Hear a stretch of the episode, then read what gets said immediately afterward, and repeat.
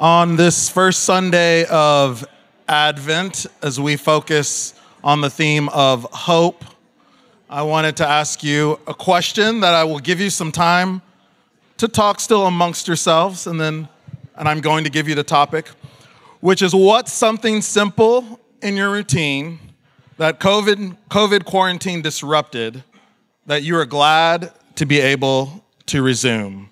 So take some time amongst yourselves, share with the partner if they seem willing, if they're not giving you too strange of vibes, and you're not giving them strange vibes either.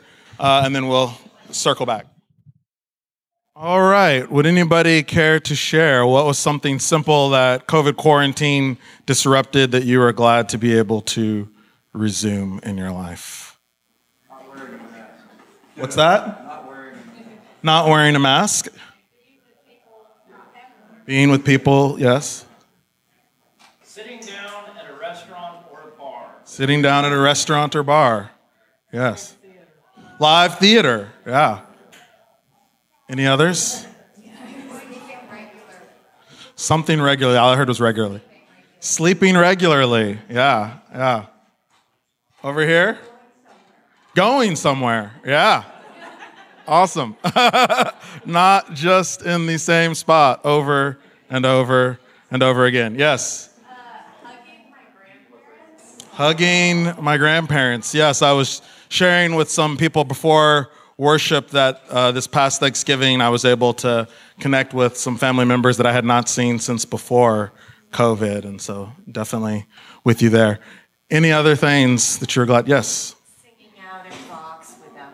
Singing out at Vox, yes, most definitely. Uh, for all of us in different ways, we know that the pandemic disrupted our lives. As I was thinking about my own life a year ago, the weekend of Thanksgiving, uh, right about now, Sunday morning, I imagine I was in full on like panic sweat, throwing as many things as possible into boxes. I'd gone way beyond this moment of, oh, I'm going to decide what things I'm keeping and what things I'm going to give away to bless to other people. And it was just like, I've got to get everything boxed. The movers are coming soon. And my, most of my apartment was still not packed. I was uh, preparing to leave San Antonio and to move to Austin. And as I recall, I believe the movers were coming on Monday. And so on Sunday, I was definitely feeling disrupted uh, and trying to do everything I could uh, to be able to make that deadline because without the movers, I would have been sunk.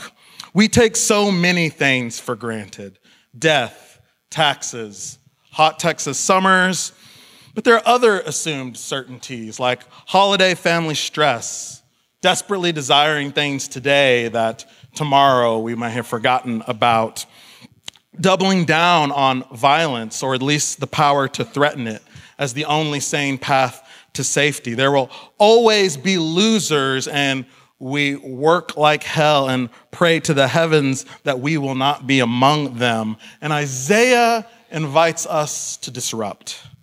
The status quo might seemingly serve some of us, though, if we're honest, what it typically serves is scarcity, loneliness, distraction, disconnection, environmental destruction. The status quo may seem to serve some of us, but anything and everything about it dehumanizes all of us. If my success is built on the back of your exploitation, then none of us really win. Systems of oppression dehumanize both the oppressed and the oppressor. It's interesting that Deuteronomy 15 11 no sooner acknowledges the seeming unendingness of poverty among us, the poor will always be among you, and that it instantly pivots and talks about a way that we can undo its wrath. And so I therefore command you open your hand to the poor and needy neighbor in your land. We move from a deadening certainty to a disruptive creativity. It is a daring move akin to when your foot has fallen asleep. You know that, right? And, all of a sudden it's like, oh, I've been in this position for a little too long or whatever it is, and blood has been cut off, and I'm feeling the pins and the needles.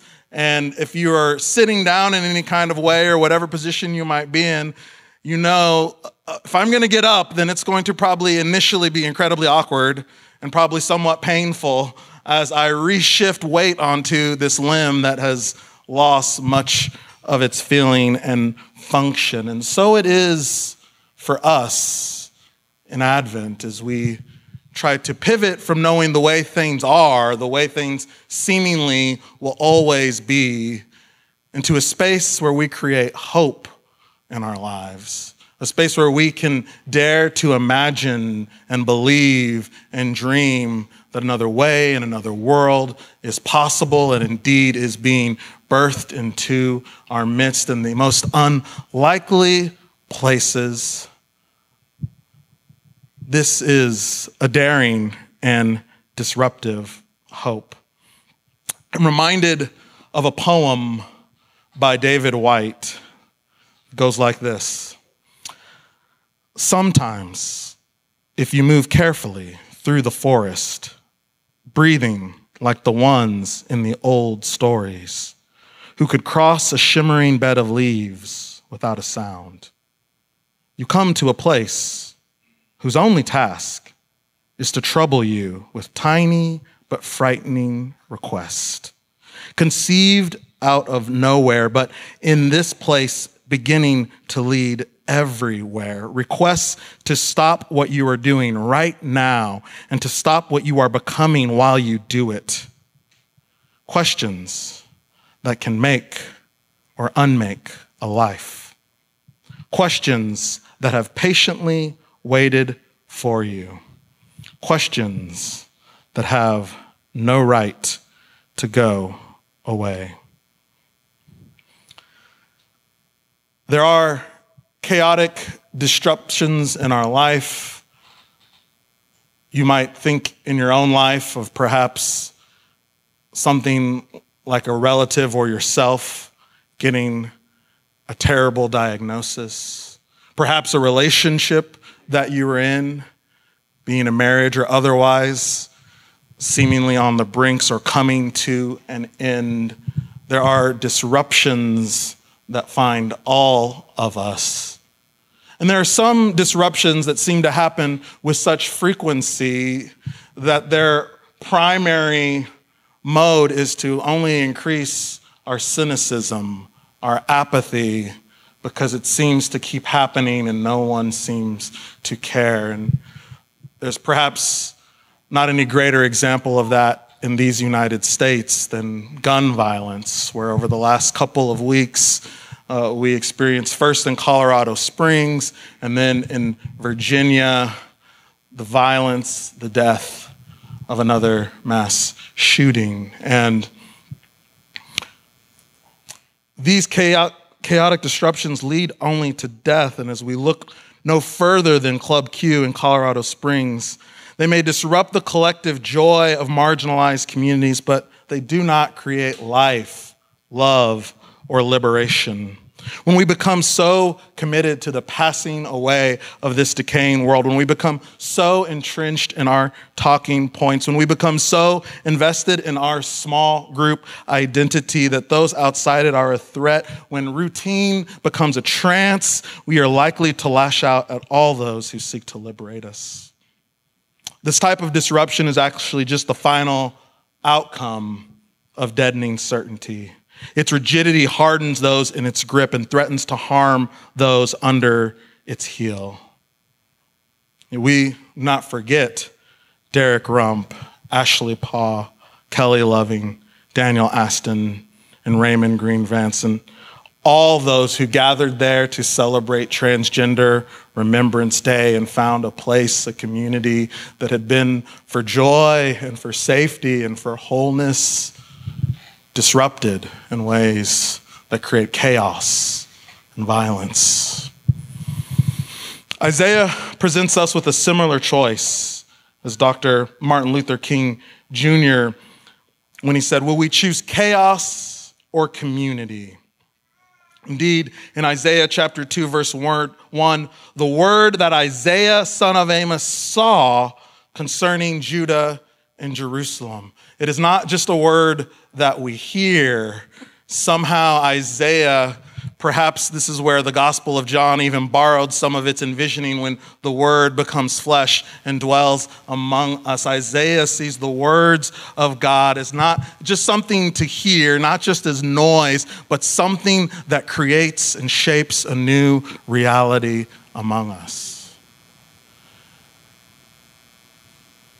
And we have to be so careful with our words, and we have to hold others accountable for their words too, because words do create death and life in our world. James, perhaps the brother of Jesus, in his epistle says, So also the tongue is a small member, yet it boasts of great exploits. How great a forest is set ablaze by such a small fire. With it we bless the Lord and Father, and with it we curse people made in the likeness of God. From the same mouth comes blessing and a curse, my brothers and sisters. This ought not be so. There is a great power in our words. That power can subvert intentions and deal devastating impact, and those who might offer their thoughts and prayers out of one side of their mouth while the other side of the mouth dehumanizing the LGBTQ community with things like groomers and other labels that talk of us as a threat to the larger world rings incredibly hollow because their words too are funneling frustration and fear to devastating and violent impact. And we owe it to each other and to one another to hold each other accountable for the words that we say, for the words that are said among us, because they are creating, or either are creating new realities, or they are crushing other people under the reality of the status quo. Isaiah goes on to talk in verse 2 In the days to come, the mountain of the Lord's house shall be established as the highest of the mountains, and shall be raised above the hills, and all the nations shall stream to it. In Hebrew scriptures, the hills are often a place of idolatry, of false worship. Uh, when you hear about looking to the hills, it's just as likely that the biblical authors have in mind uh, some sense of this is where people go for easy answers, for quick fixes, for things that might seem pragmatic because the old answer of hoping in a God whose words might shape the world and who we might partner with to envision a better way has taken too long.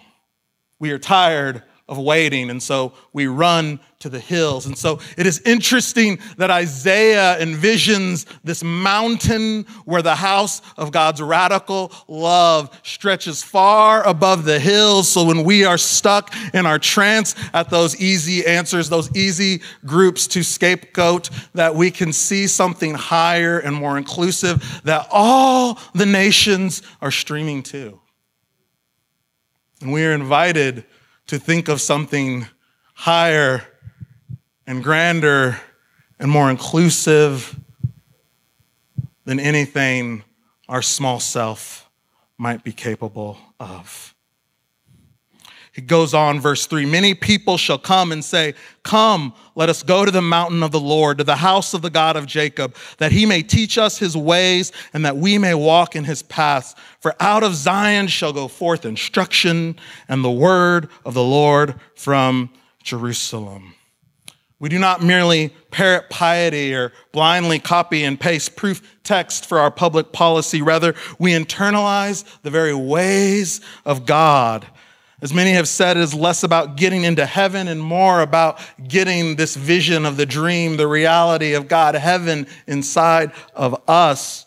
We're instructed not so we can win arguments or pass theology tests, but so we walk in God's paths, so that we can embody God's reign, carry out justice, love mercy, and walk humbly if the marginalized merely receive those thoughts and prayers without changes in our behavior and policy, if the community draws the circle tighter rather than inviting others in to revolve around God's radical love, then we have likely become distracted by those nearby hills rather than focused on God's alternative solution. Noel Leo Erskine says, There in the mountain of God, they will encounter and meet God, who speaks not only in words, but in acts. They will hear not only with their ears, but with their hearts. And this God, whose actions they see and whose will they hear in their hearts, will be an all welcoming God.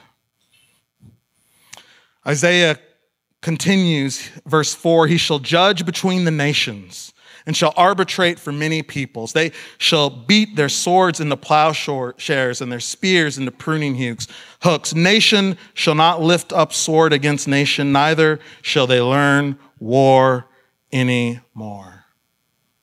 The current instruments of violence and destruction and division are not taken up and turned against their enemies. They are refashioned. You can hear the sound of the blacksmiths hammering them, molding them, saying, We can no longer have these instruments of death and violence among us. We must find a new use for them, and they can't have any use as they are.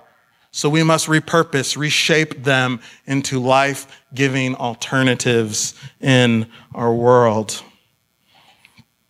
In the television show Andor, uh, we over and over again hear these bells that are ringing in the town of Ferrix. But the bell that's on this tower looks much more like a large anvil, and you see people hammering onto it, making the sound over and over again, calling people at different times to different significant events in the world. But one of the beauties of Andor, if you haven't seen it and you care at all for Star Wars, I highly recommend it. Uh, is that I think it portrays better than anything previously in the Star Wars world, not only just how insidious Empire is, but also how people who seemingly have no power can begin to find hope and band together to oppose and stand against it. Our passage ends, verse 5 O house of Jacob, come, let us walk in the light of the Lord. We are invited to walk in a way that God is illuminating for us collectively. We are invited to envision that hope isn't just something impractical, some kind of naivete that is out there, some optimism without any grounding, but instead is going to lead to concrete actions that reshape our world. I'm reminded of John Claypool, who talked about when his daughter was diagnosed with cancer and the challenge that was for him as a parent trying to care for and be present to her. And he was reminded over and over again of a familiar verse later in Isaiah 40 31. Those who wait for the Lord shall renew their strength. They shall mount up with wings like eagles. They shall run and not be weary. They shall walk and not be faint. But this verse frustrated Reverend Claypool because he didn't feel like he was soaring in any ecstatic way. He didn't feel like he could run ultra marathons with the power that God was giving him. He felt like he could barely get out of bed to support his daughter and his family. He writes, Fortunately, there is one other form that the promise of God's strength takes. They shall walk and not faint. Now, I'm sure that to those looking for the spectacular, this may sound insignificant indeed. Who wants to be slowed to a walk, to creep along inch by inch, just barely above the threshold of consciousness and not fainting. That may not sound like much of a religious experience, but believe me, in the kind of darkness where I have been, it is the only form of the promise that fits the situation. When there is no occasion to soar and no place to run, and all you can do is edge along step by step to hear of a help that will enable you to walk and not faint is good news indeed. So we are called to hope, and hope sees the world. We do not ignore the current crisis, perplexing problems, and jarring injustices. Hope rather envelops our world and takes root in all as it is, really and truly. We do not primarily draw our energy from dehumanizing retribution, nor from a false sense of superiority towards others through exclusion. We are focused and formed by both grief and gratitude. How might you slow down and make room to lament and grieve the losses in your life? Part of why we often, I think, speed up during the holidays is because if we are going so fast, it's much harder for all that unsettles us to catch up to us. How can you practice seeing through the eyes of gratitude the gifts you have for love, healing, and liberation within you? within your networks of belonging and community. There is still much to be grateful for. There is much that mutually we can do and offer to and through one another. And hope sees the world through God's word. We do not use the tools of violence and dehumanization or oppression. We dismantle and reform them into new tools that can offer systemic life. We do not exclude the other or the outsider, but invite them to a house of radical love. We are willing to learn new ways and walk in unfamiliar paths to build a bridge to a more just future.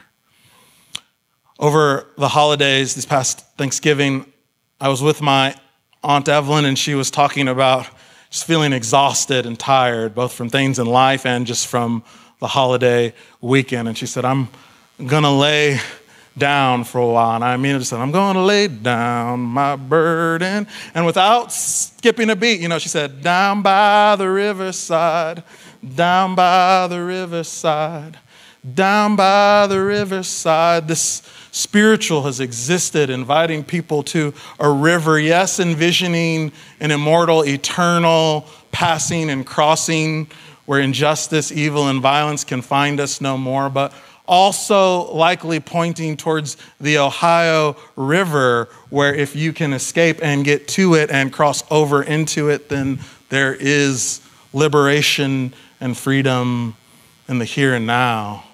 Where we are invited to learn war no more, to lay down our instruments of violence and destruction and find freedom. Pray with me. Help us to lay down violence, vengeance, and scapegoating. May we see beyond the hills of easy answers to the majestic mountain of God's radical love, living lives of wondrous welcome, shifting strangers and outsiders to neighbors and siblings. As we wait and partner for the fulfillment of God's word, may we remember to rest, heal, and to hope. So may hope envelop our world as we grieve deep losses from the immediate present, as well as those losses buried deep in our past. We pray this in the name of the one whose word works justice, the peacemaking sibling down by the riverside, and spirit who man- animates us to walk and not faint.